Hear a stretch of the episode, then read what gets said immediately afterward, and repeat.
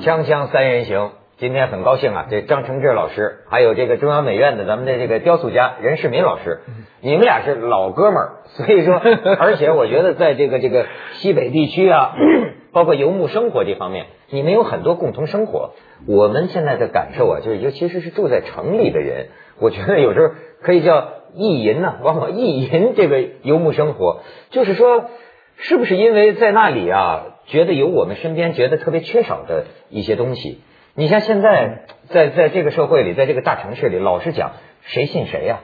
这这这这往牛奶里加什么的都有了。对你说这种 现在在看，而且你就觉得就是呃，现在爸爸妈妈教育小孩儿，就是不要跟陌生人说话，更甭说去帮助陌生人，太可怕了，是吧？所以正因为这样啊，我就觉得对情感特别呃注注意。就比如说像你们两位啊，怎么我觉得你们的书里写到，或者每一次去到当年你们去过的，在咱们讲的内蒙，现在今天咱们可以讲讲这个这个甘肃啊，是甘肃吧？青海啊、宁夏呀、就那些地方，包括像你常常写到的一个西海固那样的地方，哎呦，照我看，那就是穷的不毛之地，穷的叮当响的那么一个地方。可是为什么似乎你跟那里的人有那种亲如一家、长长久久的这种感情呢？那个就用刚才说那往牛奶里牛奶里加三鹿氰胺这个这个这个话题来接着说的话，就那个地方的文明本身是不仅不往牛奶里加东西，而且把卖牛奶做成耻辱的这样的一种文明。卖牛奶是做成耻辱，看成耻辱。而客人来了，我招待你，我把我刚刚挤下的奶招待送给你这才是我的文明，是这样的事啊，你情。要给钱呢，你是骂我呢？对对对，像蒙古人不会做买卖，有好多少数民族都我是这样，这个他九绝对这个奶对对是不会对卖的，是送九十年代初期吧，大概是我在新疆新疆的这个这个这个天池附近，嗯有哈萨克开始用那个大塑料桶开始来卖这个马奶子，嗯开始买买买奶子，他那个表情是简直是满满满面羞涩，害臊的不得了。嗯我们底下一聊天，因为有自己熟人跟他一聊天的时候，我们没有办法，生活没有办嗯法，这是很可耻的事情。你一到我们家的话，我们我们牛马奶子全都是招待客人的。哎呦，嗯，是这样的。止于言厉啊！看来不光是这个中国士大夫，我想在今天新疆天山和阿勒泰山脉里边的这些哈萨克牧民，仍有很多很多很多的牧民这个家庭是拒绝卖奶的。你像那天你讲到这个呃额济啊，我就注意到，而且他们爱生命的这种意识啊，意识对嗯这包括他小说里写到，比如说一个一个一个女人，她可能到了四五十岁，她还想抱一个正在吃奶的这个孩子，对甚至于她看到一条瘸腿的一个狗，两条狗打嗯架。她都去像对待人一样去劝说，就是她跟生命同在啊，她对生命有一种特别的爱，这样的她不可能往牛奶里加三聚氰胺的，绝对嗯不能想象，是啊，嗯，不能想对象。，这个这个加三类学院就涂就跟涂在海米一样嘛。所以现在咱们开始是是嗯聊道德了，就就曾几何时，就是说，就咱们叫市场经济嘛对，啊，要或者加强监督嘛，制度改善嘛，靠着这些东西。但是现在我就发现，这国家总理也开始说，这道德办企业或者这，但是道德这个东西呢，我就觉得又是一个咱们咱们往往觉得像是假的东西。我不知道你有什么这方面的看法？这里边呃，这个问题都太大了，我也回答不了哈。这也可能还要追问到中国的文明的基础，比如像孔子、孟子这些中国古典文明的基础，它对人的道德的约束力有多大？嗯，这样的一些一些怎么说呢？更根本性的质疑上去，我们也没有能力回答，更没有能力解决。但是我只能说，在培育我们长大的这个内蒙古草原，我讲的是更这种像乌珠穆欣这种纯粹游牧社会的这种草原，像新疆的哈萨克的山区、新疆的维吾尔的这个绿洲这些地方，它这个社会有非常严、非常严格的这个道德线，这个道德线是不能突破的。而且一代一代的年轻人在成长的过程之中，你看那街上小孩儿、小伙子二，好像是小二溜子似的，溜溜达达，好像游手好闲，但是他们的心里边有一这个这个这个道德底线，那是很清楚的。啊关于道德的话题，在中国文学界遭遭到质疑或者甚至是攻击，这也是一个很有意思的、值得回顾的问题。在整个八十年代和九十年代的初期，我觉得，我觉得在中国的作家中，在这个问题上，似乎甚至是一个禁区，或者说是一个恐怎么说呢，害臊的领域。嗯怕谈道德，怕这个怕大胆的歌颂自己心中的，比如说理想呃理想、革命对人民的感情，这是很害臊的一件事儿。嗯对是笑对啊话大家要比着写下流、写卑鄙、写写写背叛、写阴暗这样的东西，我想更好像更成为主流。这个，但是在今天也可能到了这个总结的时候，因为一旦三氯精胺氰胺出来了以 后，大家的联想很丰富，对是吧？今天不管，既然牛奶里有三氯氰胺，那你的文学观点是不是就是三氯氰胺呢？加在中国，那也有可加能在中国文化中的三氯氰胺呢？哈，这就是一个非常非常严峻的。这过去一般讲嘛，叫真实嘛，就是说要做真小人，也不做伪君子。伪君子对但是现在另一个命题提出来了，就是说，嗯这人能不能做真君子呢？对，就是这样的。但是真君子存在吗？君子这个概念本身是另外一回事儿，是吧？刚才我们呃就像讲一样，这个游牧民族中，不管从哈萨克、这个蒙古，或者说是像中亚的这些民族，像维吾尔为代表的这些民族，他不讲君子这样的概念，嗯他讲的是一个很简单的一个人的做人的一个一个原则，这个原则没有人总结过，但一个小孩从很小的时候长到很大，除了个别的坏的呃一些呃怎么说呢，被社会拉走的那么一个游离出去的分子之外，嗯我觉得大体上都有一个很清楚的一个一个一个道德界限。这个道德界限是他的恐惧，是他的这个禁忌的界限，他不敢轻易越过。啊所以整个社会，你在世界上走的越多，越会发现世界上很多很多民族都存在这样一种不用用君子的概念来固定的，但是存在的一个无形的这个心理的道德的那么一个界限，大家都不越过它，大家都在这个范围之内行事。来做事情，所以这个文化看起来总体上虽然有种种的问题，但它是健康的。这包括人的本性的这种自律的东西，嗯，呃，尤尤其这个这个家庭的这方面的教育和影响，嗯在某种生活方式下哈，它形成一种就是大家自然遵守的一种道德的东西。那比像如说你对待老人，嗯比如说是对待弱者，是吧？走在路上，如果出现了这样的事情，对吧？对于穷人如何如何采取什么态度？嗯啊，像像这样的事情，就是我总总觉得有一种特别他奇刚怪才的讲现的，象他。刚才举的这几个例子都非常对非常重要。在中亚的话，对待弱者，对待旅人，就是就是旅行行的人旅行中的人，对待这个这个老人，老人对待这个是，比如说甚至战争中对待俘虏对对，嗯他这有一大套东西。用我们北京这个这个怎么精英们说的语言，就是人道主义的东西，对他来说是更自古以来的一种道德底线。我就举一个例有子，什么就是说我我我在北非去去旅行的时候，就遇过一个村庄，他都有习惯，就是在村庄口上都有那个陶罐，陶罐里面装满了水，装满了清水，嗯就是说你那所有走过的人，你都可以享用水，因为水是最宝贵的东西，它是给你无偿的东西。那我们要在那儿的话，肯定能弄个小卖部开始卖 了。对吧这 就不一样的，这个价值观就不一样，就是人和人之间的，就是在你需要的时候，就像嗯牛牛奶一样，刚才讲的，嗯，你要到了一个牧民家里去的，他的牛奶是给你的，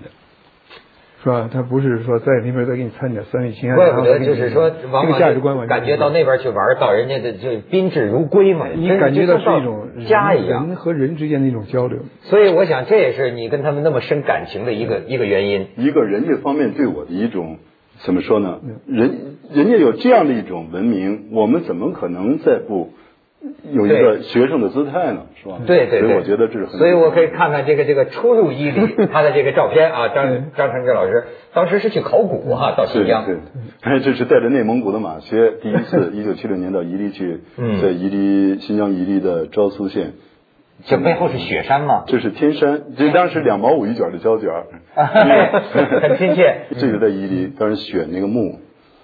哎呀，这看着风景就令人神往了。咱们先去一下广告再聊，锵锵三人行，广告之后见。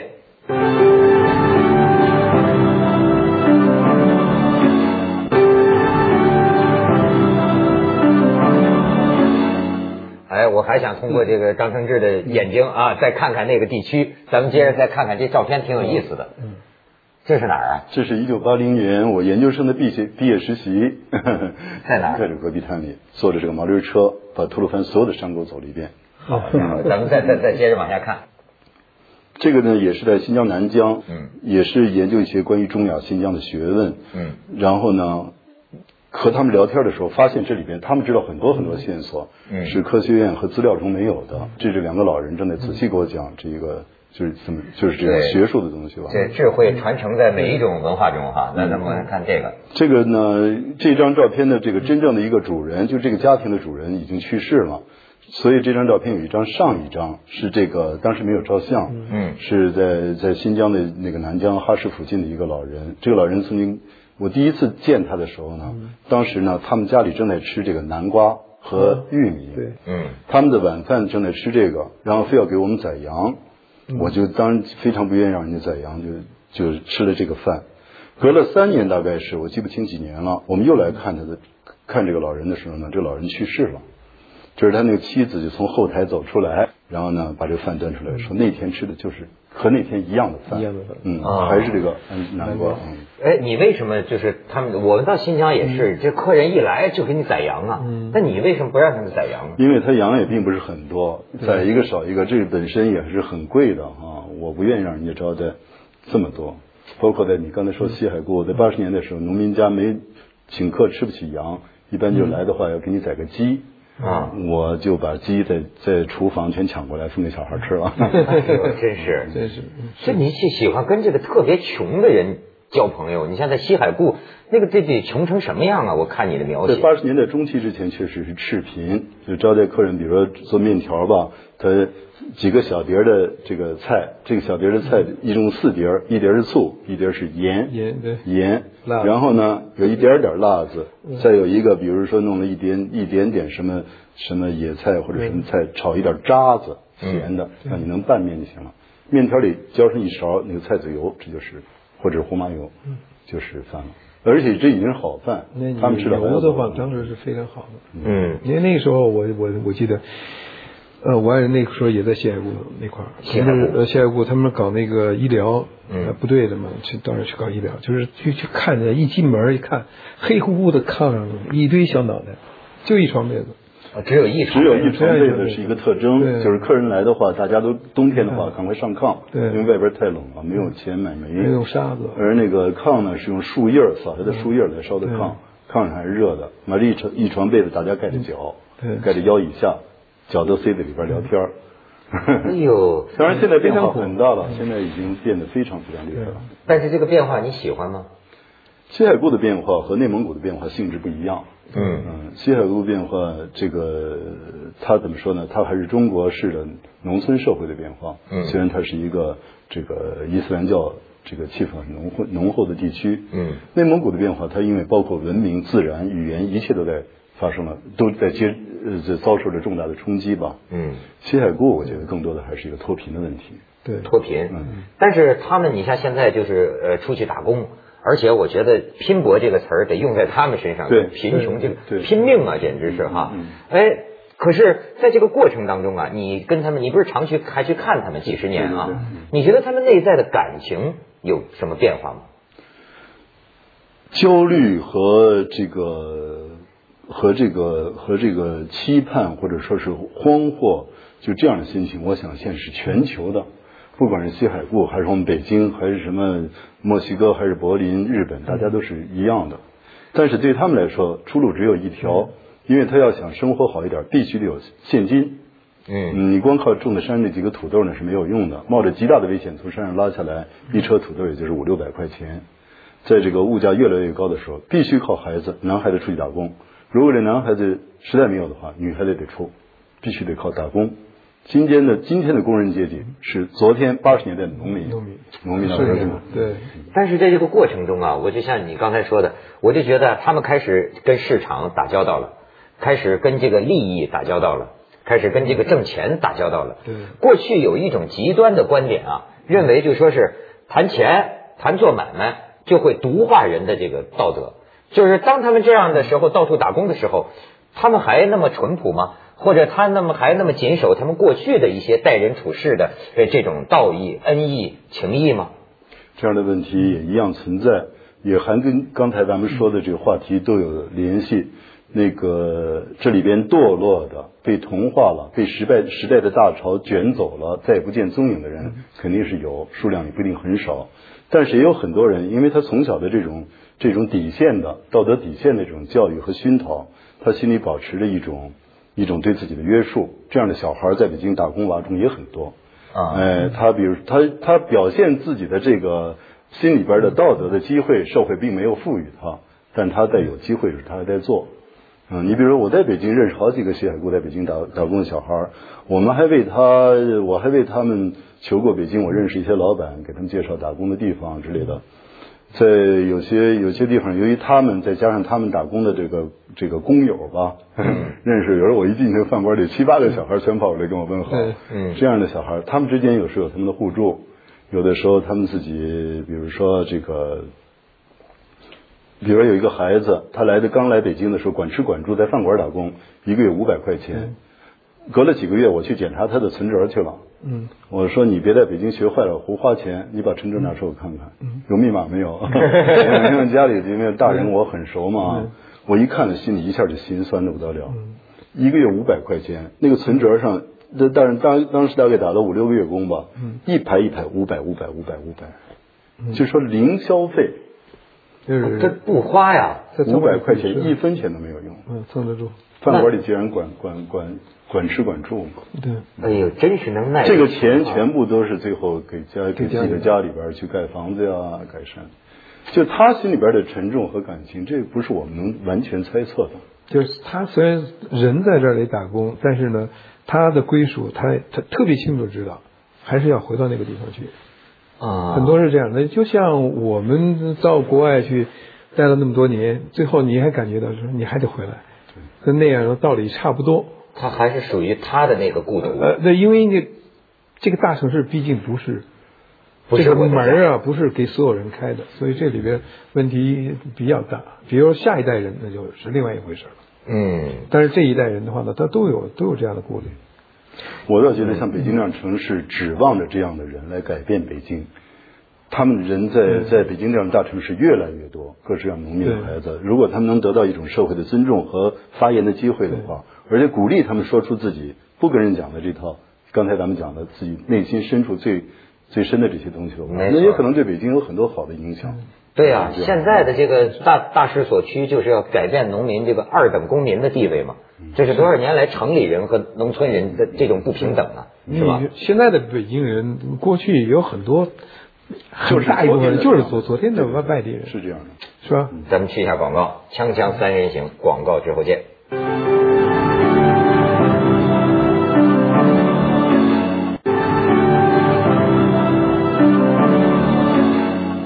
张老师，其实啊，我对你个人倒有问题，就说这个感情哈，就是说几十年把自己那么深的感情哈，就维系在这个呃西北地区，包括内蒙草原上的很多这样的贫苦人的家庭当中，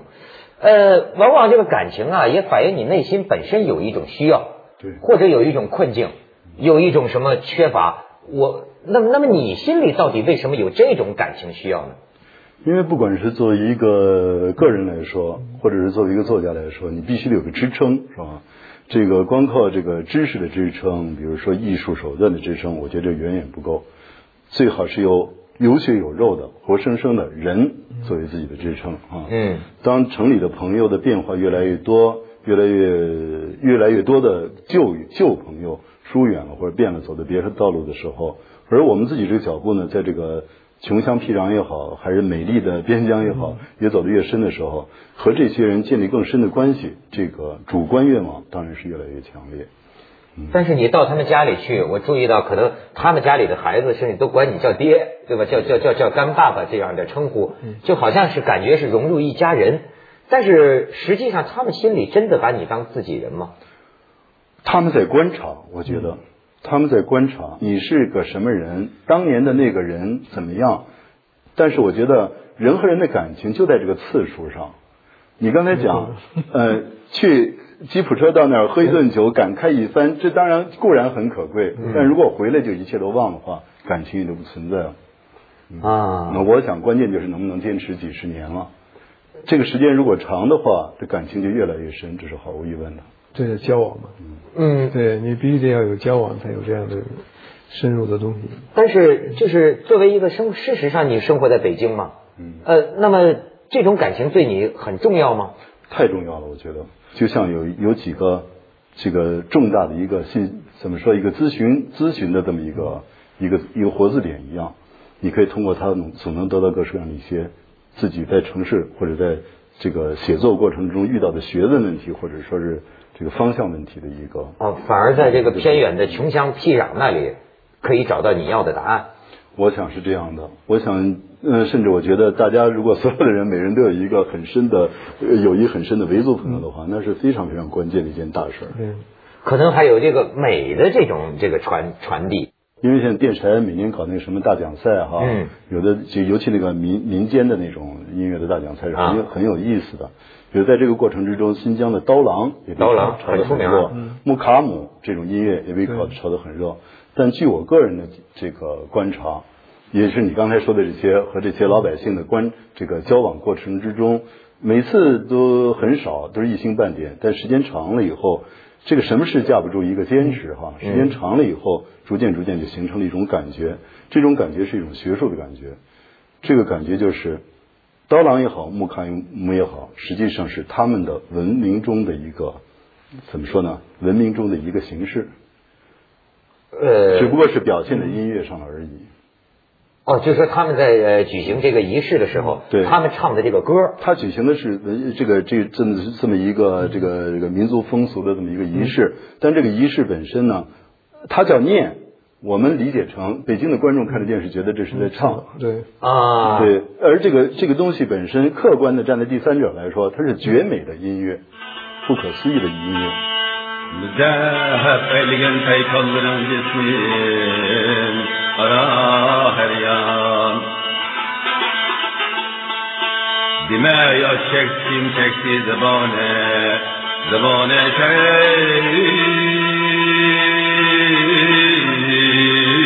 şey Şöyle iğrenç 为什么用不可思议这样的它词？太好听了，它这个不在于这个一般的这个这个耳朵这个听觉的旋律啊，这个这个节奏的好听，而在整个的气氛，大家那个投入，大家在这投入过程之中对自己心底最深的感情的这个这个发泄一样的这种表达，啊还包括自己对自己的父兄、自己的爷爷奶奶这一切人的这种怎么说呢？这种回忆和这种缅怀过程之中的表现，它造成了这么一种感觉。这个心诚则灵啊，这个感觉最后，这个感觉也是音乐的感觉的时候，这个音乐的。